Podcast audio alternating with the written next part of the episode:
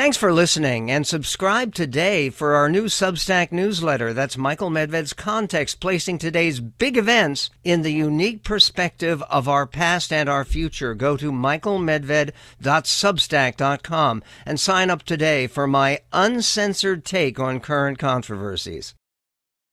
This is the Michael Medved Show. And another great day in this greatest nation on God's green earth. It is a great and eventful day. Hunter Biden shows up uh, in Capitol Hill and he is about to be cited for contempt of Congress, where he could actually go to jail, pay fines, uh, but he showed up. The one thing he didn't do, however, is. Uh, actually have a meaningful interchange with the members of the House, the House Judiciary Committee, and the House Oversight Committee.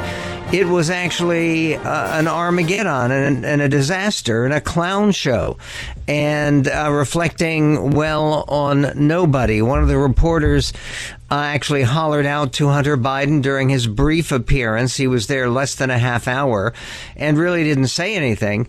But uh, some of the one of the reporters hollered out to Hunter Biden, "What kind of crack cocaine do you most like to smoke?" Uh, Hunter didn't answer. Uh, this is not a good me- moment for the Republic. All of this is going on while the Republican leadership is pushing uh, impeachment proceedings against Hunter's father who happens just as it happens, happens to be president of the United States, but they're trying to decide whether they should impeach Alexandra uh, Alejandro Mayorkas, the Secretary of Homeland Security, first or second.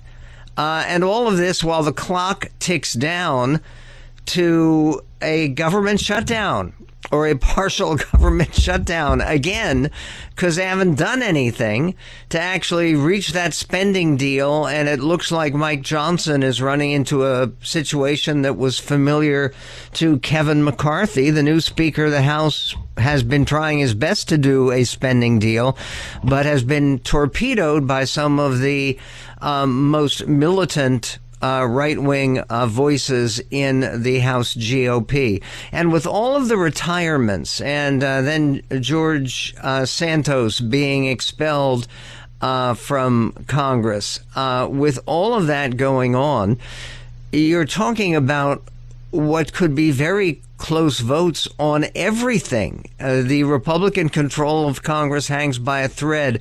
That's also going to be one of the big issues that will be settled in November of this year. And yes, it's now five days away from the Iowa caucuses. And tonight, uh, is a double dose of debates, though they are conflicting with one another.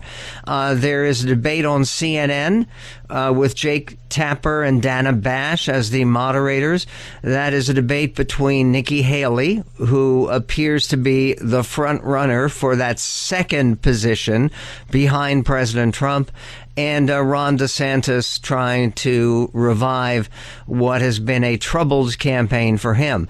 Then over on Fox, there's a Martha MacCallum and Bret Baier, and at exactly the same time, in exactly the same city, they are interviewing a in an hour long town hall uh, Donald Trump. One of the things I hope and I'm sure that they will ask about is Trump's endorsement of the theory that his most uh, energized pro, pro, uh, right now present opponent is Nikki Haley is not eligible to be president because both of her parents were naturalized American citizens who got naturalized as American citizens um, somehow before she was only after she was born.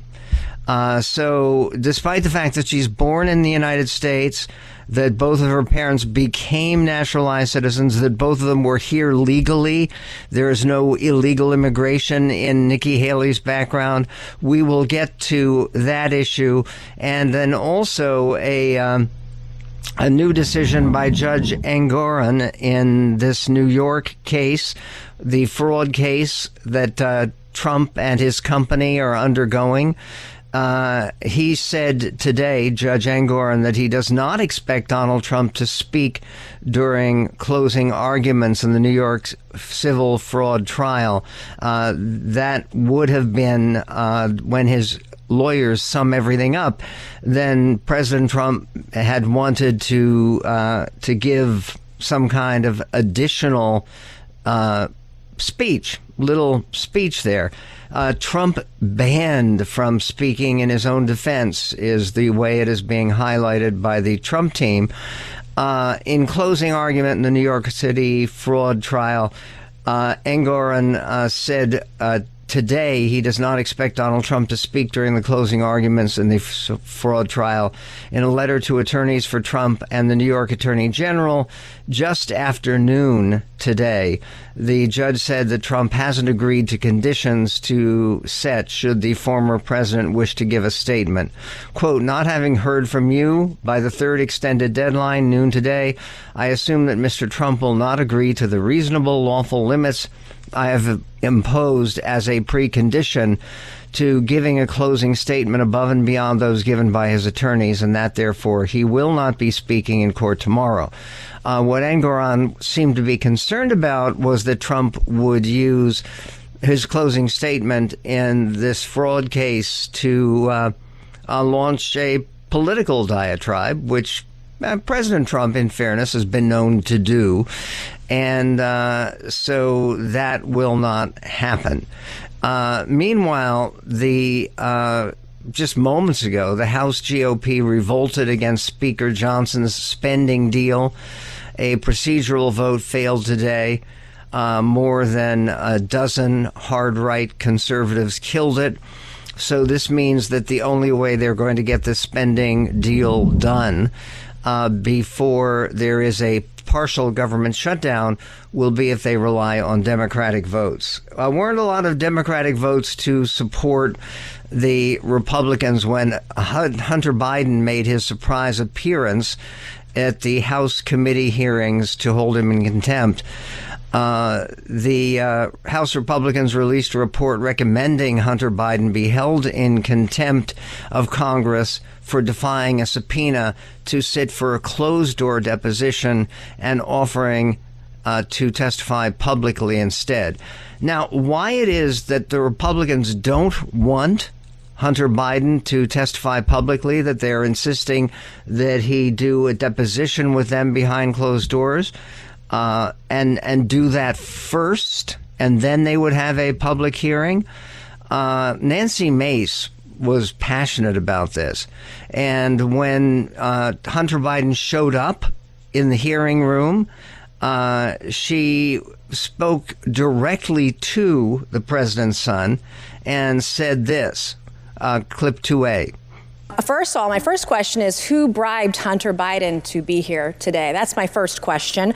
Um, second question You are the epitome of white privilege, coming into the Oversight Committee, spitting in our face, ignoring a congressional subpoena to be deposed. What are you afraid of? You have no balls to come up here and. Mr. Chairman, point of inquiry. Mr. Chairman, um, if the, the ladies recognize. If, if the gentle, if the gentle lady wants to hear from Hunter Biden, we can hear from him right now, Mr. Chairman. Let's take a vote and hear from Hunter Biden. What are, you afraid of?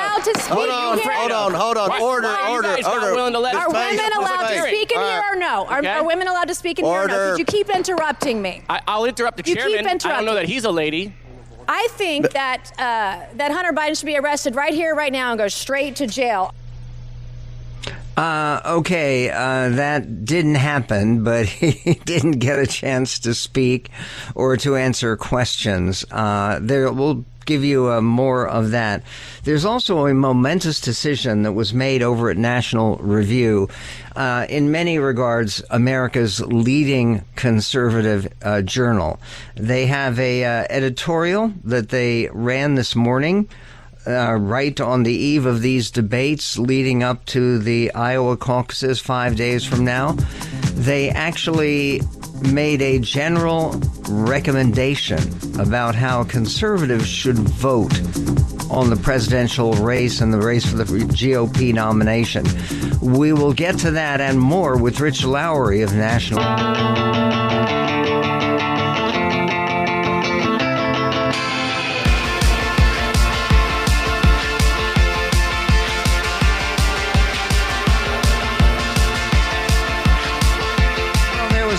Was seen on Capitol Hill today when all of a sudden Hunter Biden uh, showed up and uh, indicated he was willing to testify in public before the House Oversight Committee and or the House Judiciary Committee. They were actually operating in adjoining uh, hearing rooms on Capitol Hill.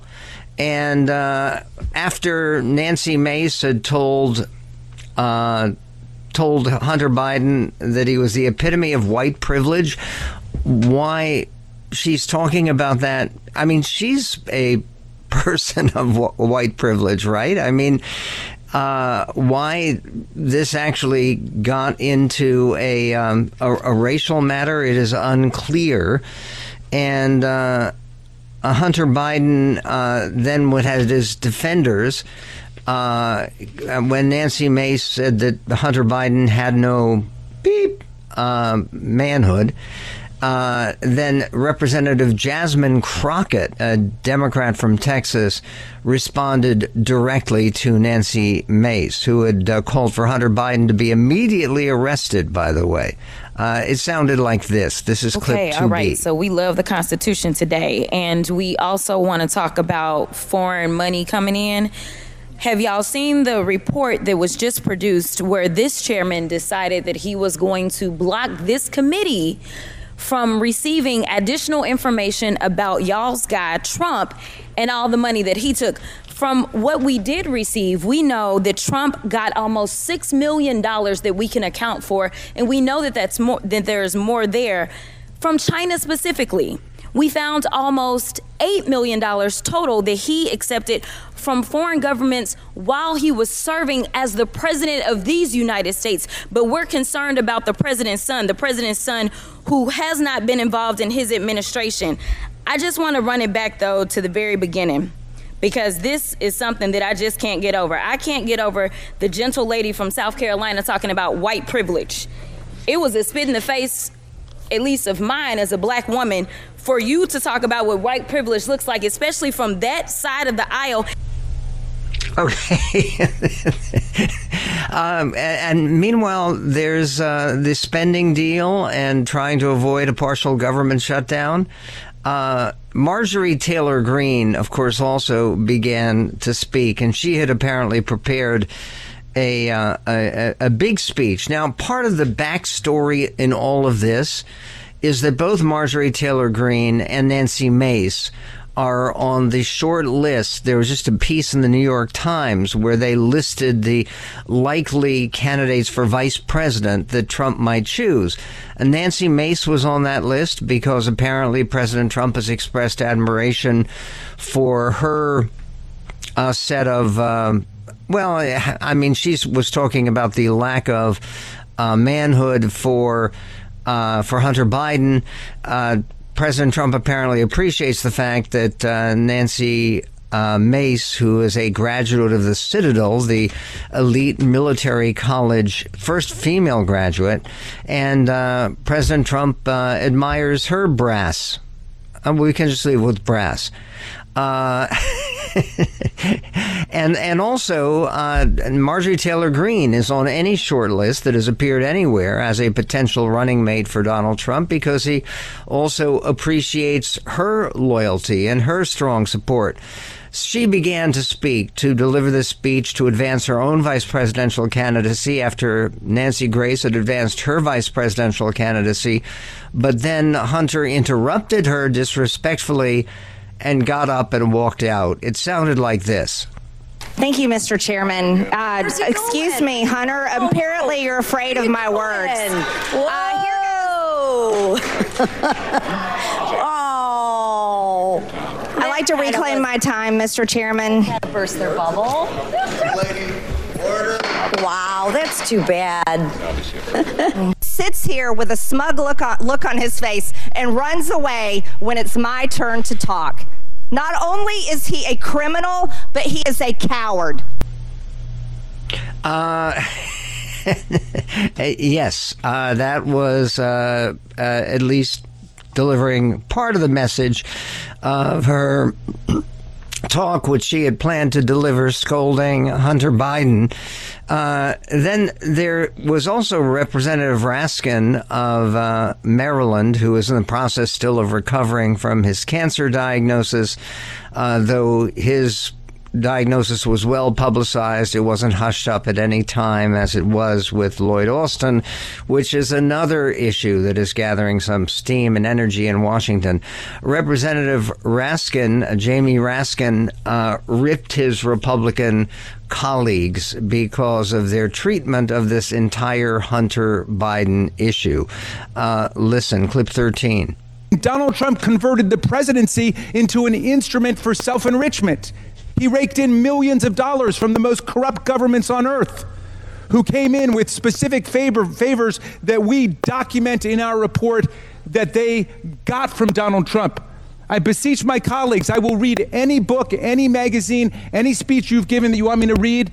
Read this report and come back and tell me if you think Donald Trump did the right thing in converting the White House into a for profit operation. No other president in American history has come anywhere close. And you ask why he's so determined to stay in office that he would unleash violence against his own vice president, the brother of your colleague, of our colleague. Why would he do that? It's because it was a money making operation and it was a it was a great business grift for a guy who went bankrupt several times. And yet, out of some misguided partisan loyalty, you're going to stick with him. I don't even know why you stick with him. He was a Democrat longer than he was a Republican. He wanted to run for president on the Reform Party. You guys have been taken over by an absolute con man. And now you're acting like members of a religious cult who don't even remember how you got in in the first place. Uh, that's uh, Congressman Raskin of uh, Maryland. And uh, while all this is going on, uh, Hunter Biden's lawyer, Abbe Lowell, very distinguished Washington lawyer um, and very expensive Washington lawyer, uh, was talking alongside him to the media in the halls of Congress right after Hunter Biden had stormed out, which was the moment that uh, Marjorie Taylor Greene began talking. And the uh, lawyer, well, we'll get to what he had to say. Uh, there was also a press conference today uh, with uh, the Speaker of the House, Mike Johnson, the Republican from Louisiana, who uh, reacted to the Hunter Biden surprise appearance at his contempt of Congress. There's a lot of contempt, not of Congress, but for Congress right now. I mean, uh, John McCain once said that our approval rating is down to paid staff and uh, blood relatives. But I'm not even sure you have those. By the way, uh, Mike Pence's brother did indicate he is retiring from Congress, not coming back in his role as a member of the House from Indiana. We will be speaking to Rich Lowry with a momentous announcement over at National Review about their editorial coming up on the Medved Show. From politics to pop culture and from coast to coast, this is the Michael Medved Show.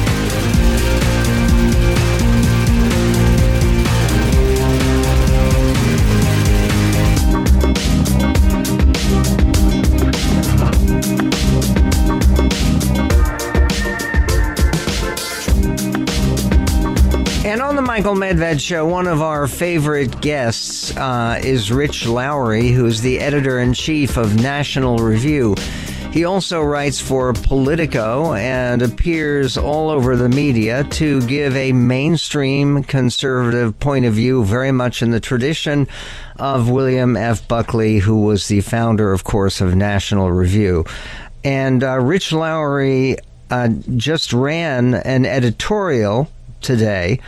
And it was not an editorial, I think, that was particularly expected. It was uh, under the headline Republican voters can and should rethink nominating Trump.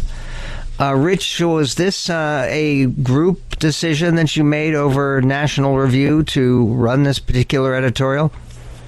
Yeah, all our unsigned editorials represent our, our top editorial uh, talent, our editorial board, and no, no surprise, we're, we're not uh, big Trump people still, even now, and we think either DeSantis or Haley would be better options, although just in sheer political terms, it's looking pretty forlorn at the moment.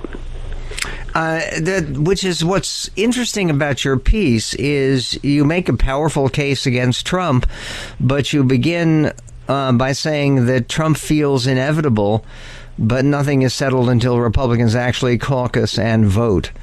Uh, they would be well advised, you write, to opt for one of the alternatives who are far and away better on the merits.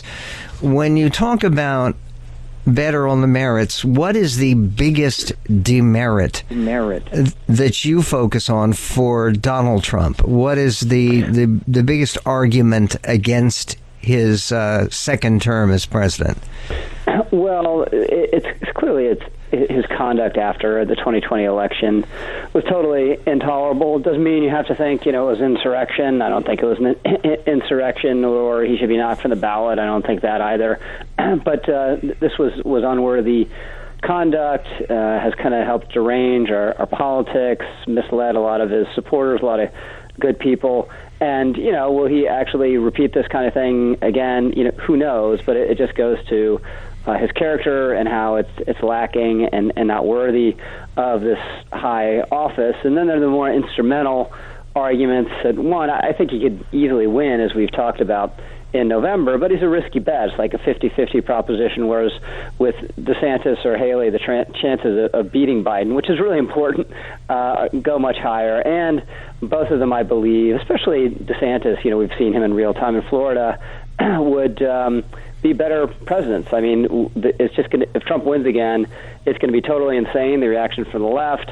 Um, we've always seen his erratic nature in, in office. Doesn't mean he won't do do some good things. He will, just the way he did the first term. But it'll be truly wild and unpredictable ride where a President DeSantis or, or Haley, I think, would be much better uh, able to focus on on the things that are, that are truly important. As De, and as DeSantis repeatedly says, you know, are, are about the larger cause and not about one guy. Whereas, whereas a lot of the Trump drama is just going to be about about him. Well, I, when you say the drama is going to be about him, uh, and you talk about basically all hell breaking loose if uh, Trump wins and the reaction of the left. Uh, what about the reaction by Trump and his very devoted followers if he actually loses the election again? Uh, what do, what do you think the odds are that if Trump does lose the election, no matter how overwhelming the vote is or how close it is, uh, what do you think the odds are that Trump will contest the next election if he loses? If he loses, the, the it's a near certainty. I, I mean, even right. if it's a, a blowout, which I, I don't think it, it will be. I mean, he's never conceded the legitimacy of any loss when he when he lost the Iowa caucuses to to Ted Cruz, you know, uh, our, our friend and a good conservative. He said Cruz had, had stolen it. If Nikki Haley somehow beats him in New Hampshire, which there, there's some chance of that, he'll say it's, it was stolen. So this is just the way uh, he operates, and it's it's it's dangerous, you know, because people will believe him and react accordingly. So I just think we, we we're in a situation where if it's Biden and Trump again, which again looks likely, we we are going to be in a in a, a very in a place where so, some sort of extra legal activity on on either or both sides is is quite likely. Uh, one of the things that if it is a uh, Trump uh, Biden election, there are a lot of people who, who look and analyze the attitudes of the American people, where overwhelming majorities uh, of both Democrats and Republicans don't want it to be a repeat of uh, Trump and Biden. So there may be a very uh, limited turnout. Uh, there may be people on both sides who don't turn up. And uh, this gets to uh, a point uh, about the polls. You're, you're, you have an, another article, your own opinion piece, about which poll in New Hampshire should you believe? The one that shows Nikki Haley within seven points of overtaking Trump, or one that shows that the gap is more like 20 points? And your inclination? I kind of think she's gaining, so I don't know whether she's within seven. I think it was seven uh, in that uh, CNN University of New Hampshire poll, but I, I think it's closer than 20 would be my would be my guess. And you know what happens Monday night will affect what happens in New Hampshire. The most favorable scenario for Nikki Haley, of course, is that she finishes second in Iowa, finishing the DeSantis campaign. I don't think DeSantis can go on unless he finishes a very surprising and strong second in Iowa, and and then she gets goes a little bounce in New Hampshire, and hopefully you know Trump underperforms a little bit in Iowa. You can argue about what that would be. Is it under 50? Is it under 45? Is it close to 40?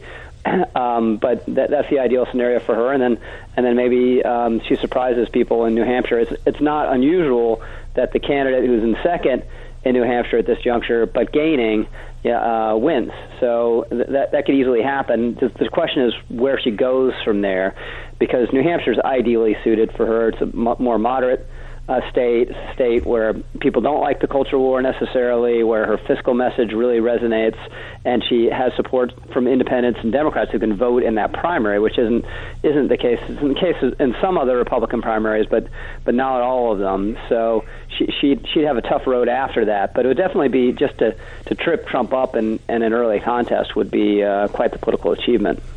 I, I also do think that the the chances if Trump loses any primary or any caucus, particularly if he loses early, like in New Hampshire, that his reaction to that loss. Mm-hmm. Could could damage his campaign very seriously. I, I remember the campaign between George Herbert Walker Bush and Bob Dole, and uh, Bob Dole did not graciously concede when he lost the New Hampshire primary. He was asked uh, on live TV, "What do you have? Do you want to congratulate Vice President Bush?" He said, "I want to tell him to stop lying about my record." and uh, what what can you even imagine what Trump's speech would be? I want to get to this with Rich Lowry, the editor of National Review. Just imagining him making a gracious cons- concession speech. That would be that's a, that's a feat of the imagination, isn't it? yeah, no, exactly. And and the thing is, if Trump after 2020 had just said, "This was wrong. I think I was treated unfairly. Uh, I hate it." But you know, I know it's kind of my my role here to accept it. There's no way I'm going to be able to prove to people what I think is the case, and I'll see you in four years. I mean, he'd be he's already leading Biden in polls now, but he'd be leading by five or seven points. I mean, he'd have to be the favorite in the general election. He he would have uh, probably wouldn't even had opponents in the Republican uh, nomination fight, but he went down this this d- different road that had all sorts of downsides, including including for him. So I think you're right. How he reacts to an early loss would potentially hurt him, and you know there's some chance. I don't think this is would happen, and the odds are against it, but there's some chance that. Well, let's get to that. What? Well, let's get to what uh, that a remote chance might be with Rich Lowry. We will be right back in a few moments.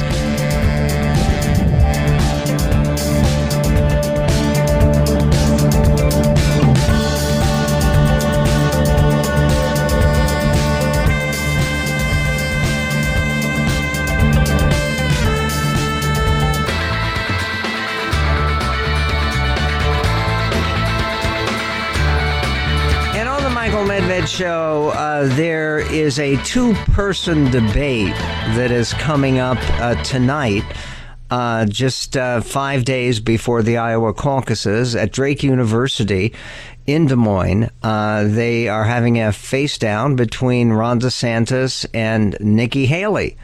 And by the way, I'm sure they're both applauding the fact that Vivek Ramaswamy uh, wasn't invited. It's just the two of them. They're the only ones that qualified, other than Donald Trump, who at the same time is uh, doing a town hall on Fox with Bret Baier and Martha MacCallum. And that's all being offered at 9 p.m. Eastern Time uh, or 6 p.m. Uh, Pacific Time, depending on where you are in the country. I'm speaking to Rich Lowry of National Review, who also writes regularly for Politico, is a best-selling author. Uh, wonderful book that uh, I, I, gained much from, Lincoln Unbound, and uh, and also uh, a the case for nationalism, how it made us powerful, united, and free. Uh, talking about making us powerful, united, and free, there's this new uh, editorial in National Review Republican voters can and should rethink nominating Trump. Um, Rich, do, do you have some particular hopes that uh, on Fox tonight when Trump is there with two good news people, Bret Baier and Martha MacCallum, uh, that uh, they could ask him something that could um, expose some of the weaknesses he brings to the table? Because I have my own candidate, and I yeah. might as well um, say it is the, the yeah my my candidate is this latest thing. He has endorsed the idea that Nikki Haley is ineligible to be president because her parents were not naturalized citizens until after she was born, uh, which is constitutionally illiterate and it's wrong. And it, but if he brings that, if he is asked about that tonight, and he endorses uh, the idea that Nikki Haley, after all this, is ineligible to be uh, president because she's not a natural born American citizen, which of course she is because she was born in Bamberg, South Carolina. Uh, couldn't that harm his performance in the upcoming caucuses and in the New Hampshire primary? I I'm not so sure it it will. I mean, we, we've just been, been through this now for years and years. He, he can say wild things or express beliefs in, in whatever convenient, adventurous theory that he's into at the moment, and it just doesn't. You know, if if Ron DeSantis were saying this, it'd be the end of Ron DeSantis.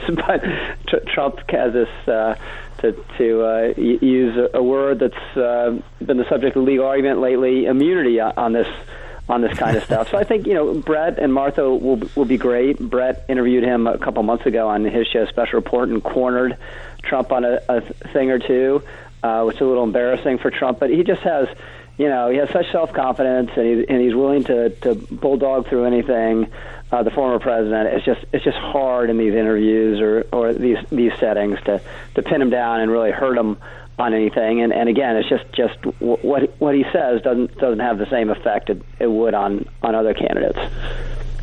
If you were to uh, try to give an explanation to somebody from Mars who is coming down and looking at this uh, situation, what do you think is the essential appeal that that Trump presents to the people who are so loyal to him? And so hmm. deeply devoted to his candidacy, to his presidency, and to bringing him back to the White House? I think it's one word, and it's not hard to understand. It's strength. You know, he um, he never backs down. Uh, he achieved some important things when he was president, and in part because he was willing to uh, to to see through fights that maybe another Republican president wouldn't. And a lot of Republicans interpret the indictments against him, uh, trying to kick him off the ballot. All that is is Democratic fear of him. Now they are afraid of him and alarmed uh, by, by him, but but Republicans interpret it more the fearing Trump's Trump's strength and just his willingness to say whatever he wants and, and not abiding by any rules and not calculating, at least not uh, nakedly. Um, when he says stuff, also plays into this theme. So I think that's the the one most important thing, and and it's it's a big reason why so many Republicans are just just bonded to him and aren't going to move off him no matter what. And so on the other side, uh, no one unites Democrats more effectively than Donald Trump. Mm-hmm. And just as no one has more devoted followers, nobody has more implacable uh, or irreconcilable opponents. Uh, what what's the basis for that? Well, I mean, they they, they hate any um, anyone who will pursue conservative policies, and and Trump will, and a lot of areas. You know, they hate Ron DeSantis as well. But then there's this added element of Trump is always poking the bear. He he could express things in and uh, in, in ways that aren't so offensive or don't make him so radioactive. He never does it. And then there, there's a genuinely alarming stuff that we discussed at, at uh, the beginning of our conversation together. You know, Trump denied a legitimate election result and and was determined, bound and determined to try to overturn it. He didn't succeed. I don't think he ever really had any chance of success, given how robust and um, distributed uh, uh, robust our system is and how d- distributed the levers of power are. But it was disturbing. It was genuinely uh, disturbing. So I, you know, again, I'm not, you know, I, I, there's a lot in President Biden's Valley Forge speech that I hate and think was ridiculous. But is he sincerely afraid of of Trump? Yeah, and I think a lot of Democrats are. What uh, uh, do you think is uh, the biggest potential surprise? You were talking about this, and we were interrupted by a break before. Uh, something that could happen uh, that would shake this race to its core. I don't know. Besides some exogenous event, or God forbid, some you know health event, or something totally unforeseeable, kind of act of God thing, it, it's hard to see. Short of that, you know, it's an underperformance by Trump in Iowa, and then a loss in New Hampshire that maybe shakes something loose where he's he's been weaker all along than the public polling has showed. Now that that's what I was saying prior to the the break you took a couple minutes ago. there's some chance of that. You know, the chances of that aren't zero. They're just not extremely high.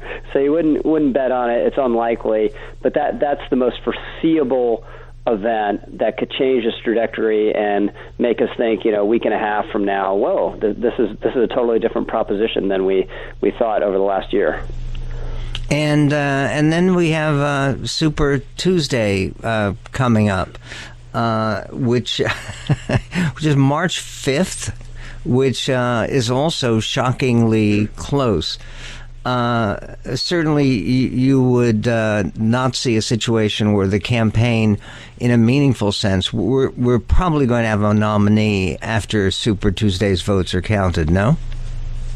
Yeah, and I think the likeliest scenario is that it's effectively over in a week and a half. I, I think the likeliest scenario is Trump wins both Iowa and New Hampshire, and DeSantis is out of the race, and it's very hard for Nikki Haley to stay in the race. So, uh, but but certainly I, I would think by Super Tuesday it'll be decided. And you know what what I believe even if Nikki Haley wins New Hampshire, uh, you know she's it's going to be with unaffiliated voters, and and you're not the candidate who's winning unaffiliated voters in New Hampshire uh, never in the end of the day beats the candidate who's winning Republican voters in New Hampshire, which will likely beat Trump in this scenario because there are more Republicans and unaffiliated voters in the rest of the primaries. So I'm not I'm not optimistic. Uh, I think there's a chance, you know, some some remote chance that things could be could be different. Certainly, as we say in the editorial, nothing's inevitable, and Republican voters can change their minds. Um, uh, certainly, in theory, they can. I just don't, as a practical matter, don't think it's likely. Okay, and now one final off the wall question: Who is a Trump's running mate if he wins the nomination? I don't know. I really don't know. I mean, he does seem attracted to the idea of having a woman. I, I do think that limits his his options.